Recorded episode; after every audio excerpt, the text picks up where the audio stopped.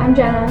And I'm Lauren. And today we're examining how the film The Imitation Game reinforces or subverts the myth of World War II being considered a good war in the United States and how the United States were the good guys. In the United States, we usually regard World War II as a good war. In which we as Americans are seen as heroes and the good guys who are fighting against horrendous bad guys in order to save the world from their oppression. The movie that we will be analyzing today is The Imitation Game. Before we go into depth in analyzing this myth, we first should probably go back and look at the summary of the movie. The imitation game is centered around a man named Alan Turing, and his intellectual abilities led to the creation of a machine that would intercept and help decode the German cipher machine Enigma during World War II. Turing was a man who struggled with his entire life, loneliness due to his sexuality, and having a different mind. Against all odds, he created friendships and acquaintances with his team and the British government that would help create this machine. This machine was said to have shortened the war by more than two years, saved around 14 million lives. After the war, Turing was convicted of indecency due to his homosexuality and was sentenced to two years of hormonal therapy. After only one year of treatment, he committed suicide at the age of 41. Years later, Queen Elizabeth II pardoned Turing and honored his unprecedented accomplishment. This film has become a very film has become a very dominant way of storytelling events and cultures such as World War II. While the imitation game was not necessarily about the United States' role in World War II or about what makes this war a good war in the eyes of Americans, it does, in fact, show the differences between the Allies and the Nazi Germans. This entire movie is about defeating the Nazis and ending their reign of terror, including the murder of the Jews and the senseless acts of violence. Turing and his team are on the side of the Allies to end this violence, which I think in itself can lead the viewers to believe that the Allies, which included the Americans and the French and the Soviets and the Chinese, to believe that they are the good guys. And I mean, at one point in the movie, Turing even narrates a phrase that says democracy versus Nazism. And I think this phrase in itself um, makes it point out that, like, this was a good war for the Allies, and that makes it the good war because democracy is our US form of government, which makes it seem like that is what's right and what's good for people. Um, where Nazism everything you hear about it is how poorly they treated people, which would make them, in my eyes, the bad guys. While many of the World War II movies that I have watched have been from the US point of view and, rather than the British, I found a lot of similarities between this movie and other movies I've seen. And the one example that I think stood out a lot was the Midway movie, which was about the um, pilots after the attack on Pearl Harbor and their fight against the Japanese. Well, I know this wasn't the same as the British intelligence versus the um, Nazi Germans, there were a lot of similarities, such as both movies were from an ally power point of view. I mean, I think helps us viewers sympathize with the good guys in this case, in that they both were trying to do everything in their power to stop this war and save people um, from this violence. But both sides of the war, I thought, like, I think they thought they were fighting for the right thing it's just when we're watching films such as The Imitation Game and Midway, we're seeing it as we Americans and allied powers are the good guys, and we're fighting those truly outrageous and horrific bad guys to save others. That was one way I connected it. Yeah, I agree. I mean, in schools today, kids really aren't taught any other perspective than the American perspective. We don't generally want to admit when we've done something wrong. I feel like it's very common to see our perspective in contrast to some of the other movies that we've had throughout the class. Yeah, and there there was one source. Um, it was uh, by Lewis Jacobs for the University of Texas on behalf of their Society for Cinema and Media Studies, where he explained how after World War II there was this period where film was inspirational and moral building for journalism and had a lot of scenes about patri- with patriotic parades and meetings and people celebrating pilots receiving awards and graduation ceremonies after World War II, like celebrating the war and the Allies' victory. And when us Americans are watching that, we're like, yes, we're the Allies. We defeated these bad guys. Like we did such a good thing. Where, as in the movie The Imitation Game, it's not as they don't they don't really talk about Americans and the American point of view in The Imitation Game but with the whole movie being, we want to defeat the Germans because the Germans are the bad guys. They're doing all these horrific and horrendous acts. Like, we we do know, like after learning from any history class, that we were part of the Americans were part of the Allied group, and so we, well, in the imitation game, we're not seeing directly that like we're the good guys. We're deducing that from the film on a certain level, and even though the imitation game wasn't showing cinematic excitement that American films show with the war, when we win the war, we're still seeing that appeal to emotions on that side. Like, we won, we're so grateful, and this was so hard on everybody. We're so glad that we saved these people.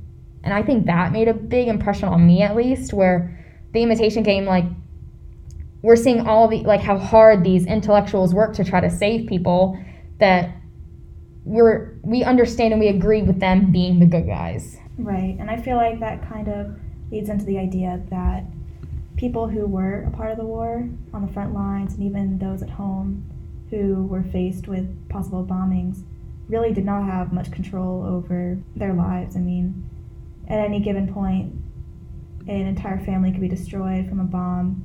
And I feel like the imitation game really touches on this, where after they've created this machine, they're like, we have saved over thousands of lives. I, yeah, I think it said at one point like this machine possibly saved 14 million people because it Right. shortened that war, like you mentioned earlier, by two years. Imagine if it had gone on for two more years, all the stuff that, all the cities that could have been destroyed, the people who've lost loved ones, like that just made like a huge impact to me, especially just using people's intellectual like abilities to do that.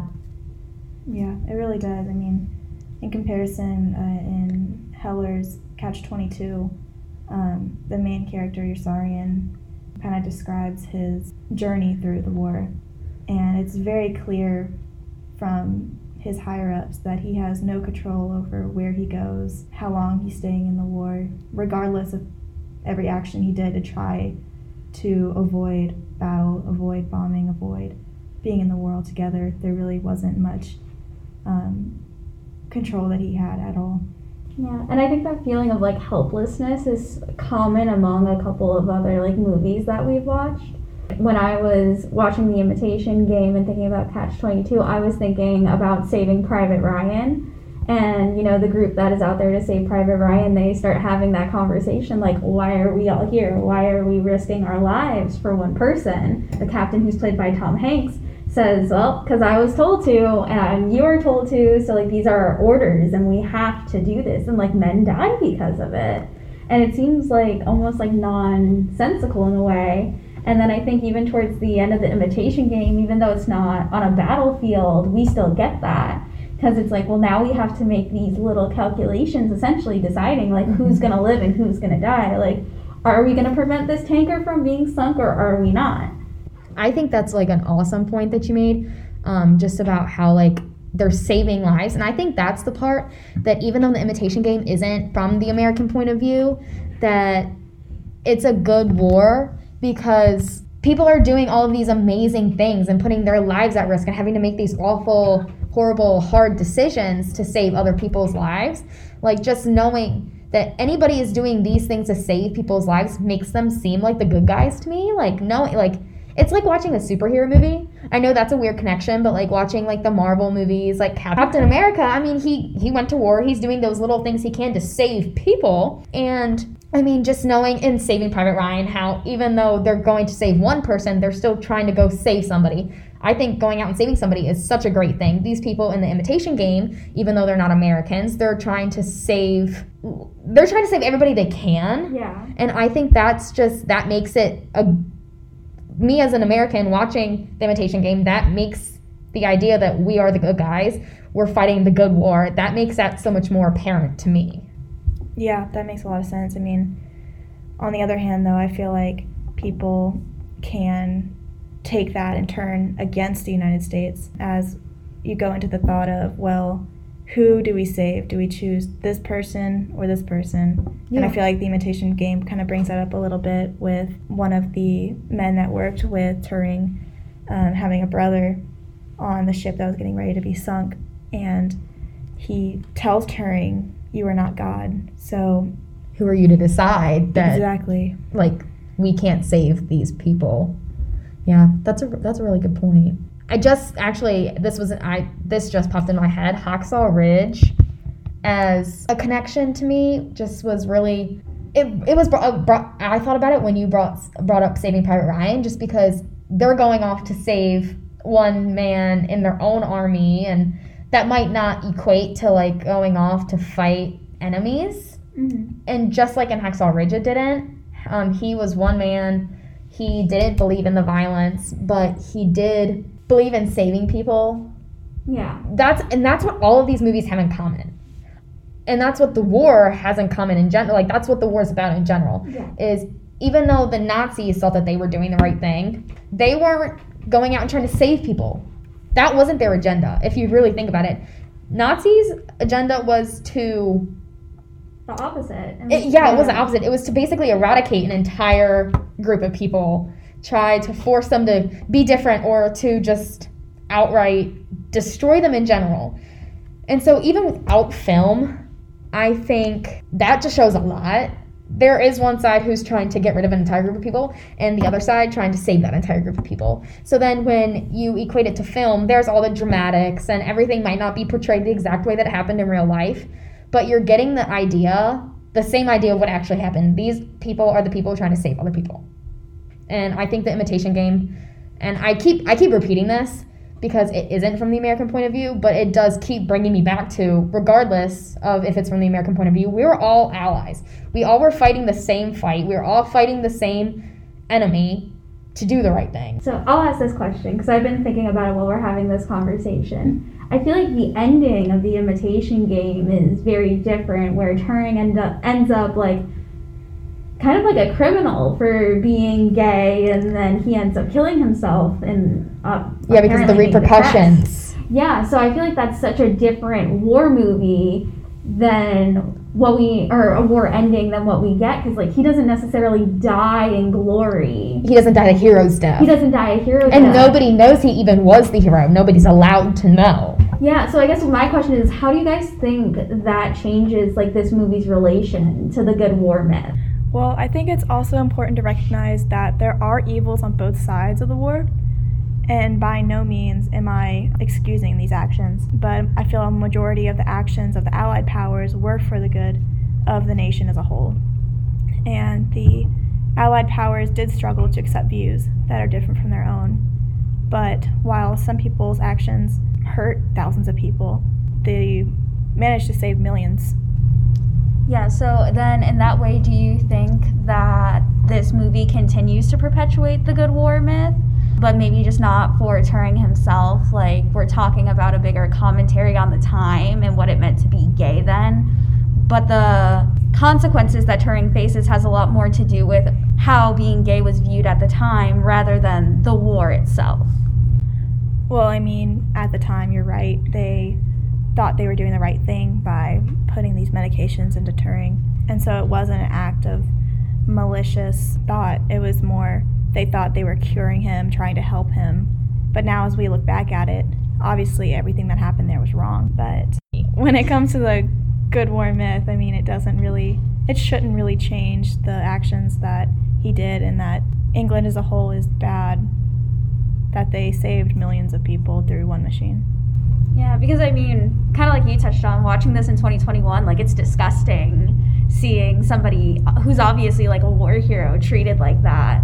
But I think, you know, as much as I think we like to look on the past and be like, oh, like that's awful, like we shouldn't have done that, it's still like the context of the times. Like, I never wish that anybody would be punished for like who they are, but it, it wasn't just somebody didn't like him being gay per se, but it was literally against the law, which is scary to think about, but I don't know if it's necessarily directly correlated to the war and what the war was about. In that case, um, we do believe that the Allied powers were fighting a good war because while their views may not have aligned with current views we have today, their overall goal was to save these millions of individuals.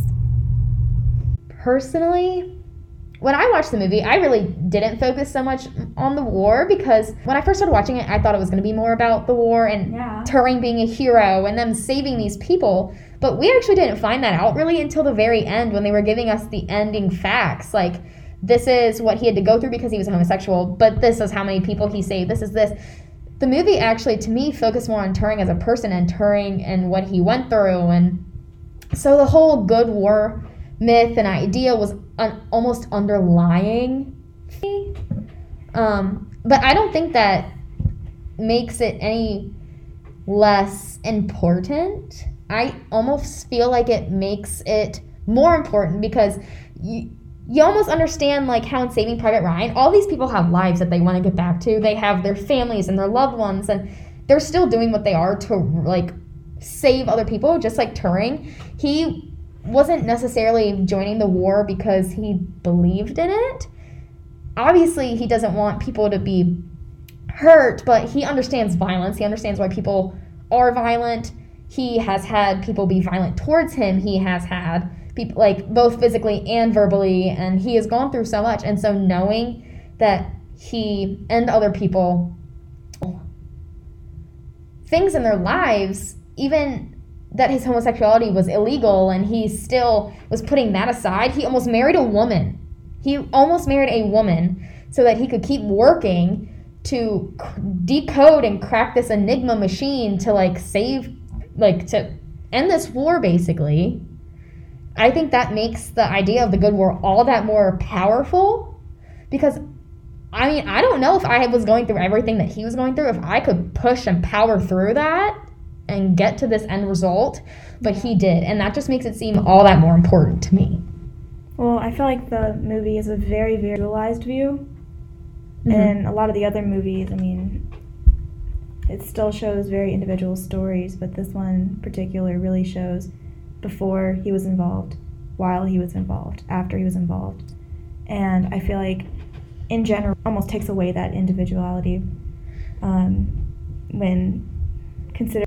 I mean, America as a whole came out well as good as they could come out of the war, and regardless of maybe one person had his life torn apart and would commit suicide years later, that isn't really looked into as a whole. And I feel like maybe other, places, I mean, you really, really generally don't see that side of war. You always hear America won, America saved all these people, America did this and that. And you don't but, get like what the individuals went through and Yeah, you don't see all the men that go home with PTSD, all the men that the physical injuries and I mean lose legs, don't have any ability to go back into an education or to get a job. Come back, families could be gone for any matter.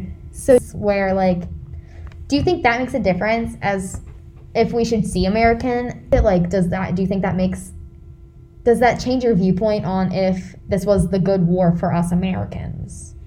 I mean, I feel like America did everything they could. I mean, if we compare them to what Germany did, absolutely.